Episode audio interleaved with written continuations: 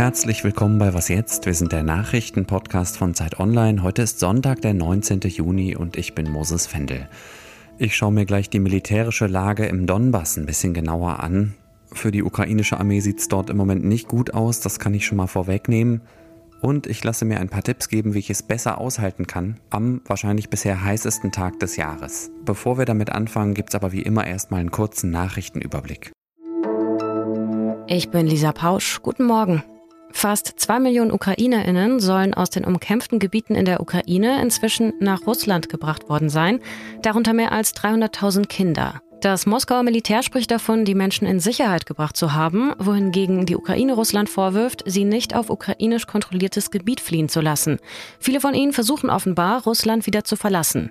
Dass der Krieg in der Ukraine immer wieder mit gezielter Desinformation geführt wird, ist heute Thema in Bonn. Dort treffen sich die Medienministerinnen der G7, der sieben wichtigsten Industrieländer der westlichen Welt, und beraten etwa darüber, wie geflüchtete ukrainische und russische Journalistinnen geschützt werden können.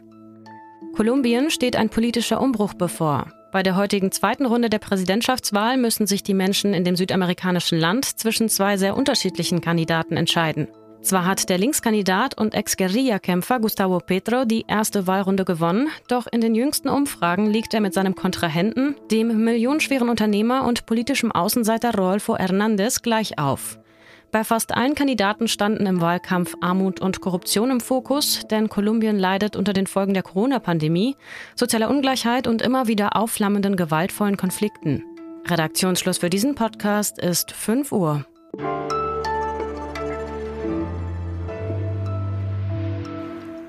Russlands Krieg in der Ukraine hat uns in den letzten Tagen hierbei was jetzt ja eher indirekt beschäftigt. Wir haben zum Beispiel über den Besuch von Bundeskanzler Olaf Scholz in Kiew gesprochen oder die wirtschaftlichen Folgen hier bei uns beleuchtet, zum Beispiel die Rekordinflation und die Energiekrise.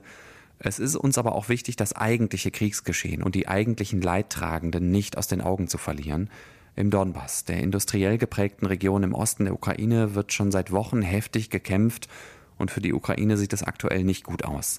Was das genau heißt, will ich von meinem Kollegen Hauke Friedrichs wissen.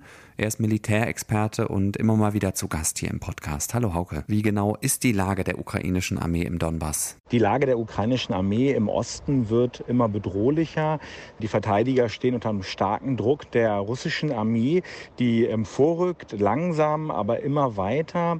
Der Donbass ist jetzt bereits zu bedeutenden Teilen erobert, gerade Donetsk und Luhansk. Von Donetsk, der Oblast, rückt die die russische Armee jetzt auf Sverdlovsk vor, eine Stadt, die heftig umkämpft ist, wo bereits die Kämpfe sich verlagert haben in die Dörfer, auch um die Stadt herum. Und die ukrainischen Streitkräfte melden, dass sie dort erheblich unter russischem Feuer stehen. Was braucht die Ukraine gerade am meisten, um nicht weiter zurückgedrängt zu werden? Die ukrainischen Streitkräfte brauchen nach eigenen Angaben sehr viel Artillerie, also Haubitzen, aber auch Mehrfachraketenwerfer. Die wollen sie einsetzen, um halt russische Stellung anzugreifen, um dem Feuer der Russen zu begegnen.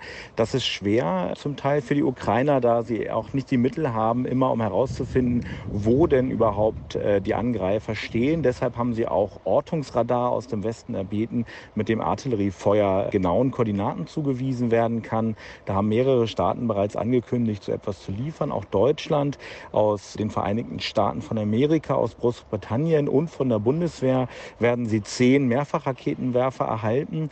Da müssen aber erst ukrainische Soldaten dran ausgebildet werden. Bereits im Einsatz sind französische Haubitzen von Typ César, die ähnlich wie die Panzerhaubitze 2000 aus Deutschland, wo die Ukrainer noch ausgebildet werden können, sehr mobil ist. Die feuert ein paar Geschosse ab und verlegt dann, damit sie nicht so leicht getroffen werden kann von der russischen Armee. Artillerie. Und davon wollen die Ukrainer gerne noch sehr viel mehr haben, damit sie sich im Donbass behaupten können. Wenn die Ukraine im Donbass verliert, und danach sieht es ja gerade ein bisschen aus, was würde das für den weiteren Verlauf des Krieges bedeuten? Je nachdem, äh, wem man so glaubt, liegen bereits die Geländegewinne der Russen bei 20 bis 30 Prozent der gesamten Ukraine.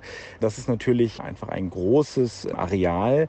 Die russischen Streitkräfte versuchen, äh, den, die Landbrücke zwischen Krim und Donbass, die sie bereits erobert haben, noch auszuweiten. Und der Verlust des Donbass würde bedeuten, dass dort Russland äh, höchstwahrscheinlich an die Menschen Pässe ausgibt, dass zu seinem Staatsgebiet macht und es künftig für die Ukraine sehr schwer werden wird, dieses Territorium zurückzuerhalten, sei es auf diplomatischem Weg oder auch militärisch. Militärisch würde es auch bedeuten, dass dann ja wieder russische Truppen frei werden, die gerade im Donbass ja sehr intensiv und mit großer Stärke kämpfen, die dann eventuell einen weiteren Vorstoß auf Kiew, auf die Hauptstadt unternehmen könnten oder auch die erwartete Offensive gegen ähm, Odessa, die bisher nicht stattgefunden hat, dann im Süden des Landes beginnen könnten. Danke, Hauke.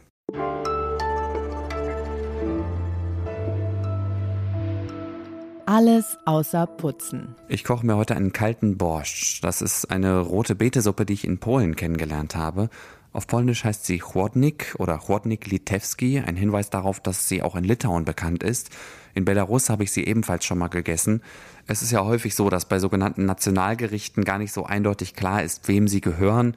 Ich persönlich finde ja, dass man sich so ein kulinarisches Kulturerbe auch einfach teilen kann. Ich rate Ihnen jedenfalls dringend, die kalte rote Betesuppe auch mal zu probieren. Was müssen Sie dafür tun? Erstmal rote Beete schneiden und in Gemüsebrühe kochen. Ich werde heute zum ersten Mal auch das Grün klein schnippeln und ein paar Minuten mitkochen. Wenn diese Basis abgekühlt ist, fügen Sie Kefir hinzu. Zur Not geht auch Buttermilch oder Joghurt. Später kommen dann Radieschen und Salatgurke dazu, jeweils fein geschnitten oder gerieben und hart gekochtes Ei. Salz und Pfeffer, klar. Zitronensaft macht sich auch gut.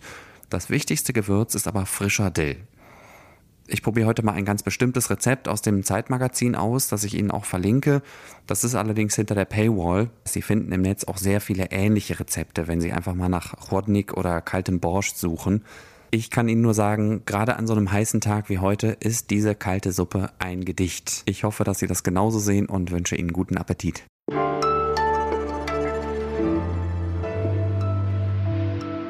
Der Sommer ist längst da, auch wenn er laut Kalender ja erst übermorgen beginnt. Heute soll es in Teilen von Deutschland bis zu 39 Grad heiß werden. Fachleute sagen, dass solche Temperaturen bei uns wegen des Klimawandels in Zukunft normal werden und dass Hitzewellen häufiger, länger und heftiger werden. Bei allem, was den Sommer schön macht, Stichwort kalte Suppe und Freibad, müssen wir uns als Gesellschaft besser auf Hitze sowie auch auf andere Folgen der Erderwärmung vorbereiten. Mich interessiert, was jeder und jede einzelne von uns machen kann, um besser und angenehmer durch den Tag und die Nacht zu kommen, wenn es so heiß ist. Tipps dafür hat meine Kollegin Laura Sophia Jung aus unserem Ressort entdecken. Hallo Laura. Hallo Moses. Was passiert bei dieser Hitze eigentlich genau in unserem Körper und warum macht sie uns Probleme? Naja, der Körper arbeitet dagegen an, zu überhitzen. Und das heißt, die Blutgefäße in der Haut weiten sich, damit er die Wärme nach außen leiten kann, die sich im Körper angestaut hat. Dafür werden dann innere Organe, wie zum Beispiel der Magen oder der Darm, weniger durchblutet. Und natürlich die Reaktion, die wir alle kennen, wir fangen an zu schwitzen. Auch damit versucht sich der Körper runterzukühlen, aber dadurch verlieren wir natürlich auch Wasser. Das Blut wird dicker, wenn weniger Wasser im Körper ist und kann damit schlechter Sauerstoff transportieren. Das wiederum belastet das Herz-Kreislauf-System und kann sogar dazu führen, dass wir Kopfschmerzen haben oder uns schwindlig wird, weswegen man auf jeden Fall, wenn es heiß ist, mehr trinken sollte. Und was genau heißt mehr? Also man sagt ja, normalerweise soll man anderthalb bis zwei Liter am Tag trinken. Aber wenn es heiß ist, sollte man natürlich in der Regel mehr trinken. Und es können gut und gerne zwei bis drei Liter mehr am Tag sein. Man kann nämlich locker anderthalb Liter ausschwitzen. Wow, anderthalb Liter, das finde ich jetzt überraschend viel. Es kommt nicht nur darauf an, dass man mehr trinkt, sondern vor allen Dingen auch, wann man mehr trinkt. Man sollte das nicht geballt machen, irgendwie sich einmal am Tag anderthalb Liter Wasser zusätzlich hinstellen und die wegziehen, sondern man sollte das über den Tag verteilt machen. Ich habe mit der Sportmedizinerin Maike Hoffmeister darüber gesprochen und sie hat gesagt, der Mensch ist eben kein Kamel. Er kann also nicht das Wasser aufnehmen und dann über den Tag verteilt reguliert abgeben, sondern man sollte in regelmäßigen Abständen trinken. Am besten, so meinte sie, ist die Faustregel, so ein Glas pro Stunde zu trinken. Wie kann ich denn meine Wohnung kühl halten? Man kann natürlich versuchen zu verhindern, dass sie sich sehr aufheizt, aber man wird es nicht schaffen, dass sie so richtig schön klimatisiert kühl ist, ohne eine Klimaanlage zu benutzen. Ähm, wer keine Klimaanlage hat, sollte ganz klassisch einfach morgens und abends durchlüften. Und durchlüften heißt wirklich einen Durchzug kreieren, sodass die Luft komplett ausgetauscht wird. Und tagsüber sollte man die Fenster dann dringend geschlossen halten. Gut, das waren jetzt bisher ja alles eher Tipps für Menschen, die gesund und fit sind. Lass uns doch kurz noch über Menschen sprechen, für die solche Hitze ein ernsthaftes Problem oder eine ernsthafte gesundheitliche Bedrohung ist. Zum Beispiel ältere Menschen oder Leute, die keine Wohnung haben und auf der Straße leben. Was kann ich machen, um die zu unterstützen? Die größte Gefahr ist eigentlich, dass wir gar nicht mitkriegen, wenn es ihnen nicht gut geht. Deswegen ist der erste und wichtigste Tipp, Kontakt aufzunehmen, nachzufragen bei älteren Menschen, die man kennt, bei Nachbarn, Verwandten. Wie geht's euch? Wie fühlt ihr euch? Trinkt ihr genug?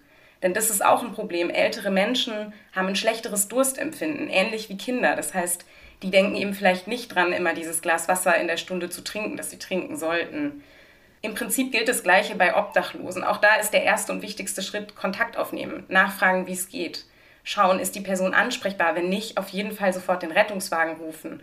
Und wenn sie ansprechbar ist, konkret fragen, wie man helfen kann. Wasser ist natürlich das Naheliegendste, was man diesen Leuten geben kann, aber auch Sonnencreme oder anderer Sonnenschutz, eine Sonnenbrille, ein Hut kann sehr hilfreich sein und natürlich wie immer Geld, weil mit dem Geld können Sie vielleicht in eine öffentliche Dusche gehen, um sich abzukühlen oder auch in den Waschsalon gehen, um die Klamotten zu waschen. Danke dir, Laura. Sehr gerne. Die vollständigen Hitzetipps von Laura finden Sie auf Zeit Online. Der Link steht in den Show Notes. Und das war sie auch schon, die Sonntagsfolge von Was jetzt? Wir sind morgen früh wieder für Sie da. Ein Thema sind dann die Ergebnisse der zweiten Runde der Parlamentswahl in Frankreich. Schreiben Sie uns bis dahin gerne eine Mail an wasjetzt.zeit.de. Ich bin Moses Fendel. Kommen Sie jetzt erstmal gut durch diesen heißen Tag. Naja,